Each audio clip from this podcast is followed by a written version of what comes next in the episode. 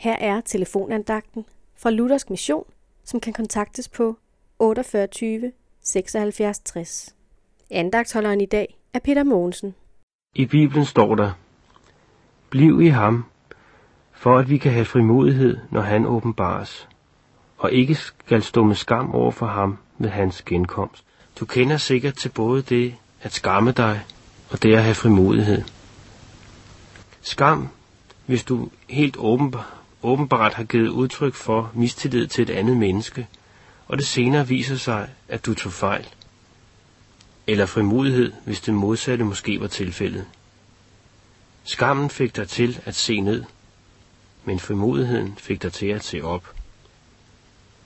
Bibelen taler også om skam og frimodighed, dog på et helt andet og langt alvorligere plan. Den, der ikke tror, at Jesus er Guds søn her i dette liv, vil Gud ikke senere vedkende sig. Det, der måske var pinligt for dig i forhold til andre mennesker her på jorden, kunne måske reddes med en smart bemærkning, en undskyldning eller en buket blomster. Men når Jesus kommer igen, er der ingen mulighed for bortforklaringer eller andet. Har du ikke troet på ham i dette liv, er der kun skammen over ikke at have gjort det tilbage. Du må kigge ned og afvente dommen.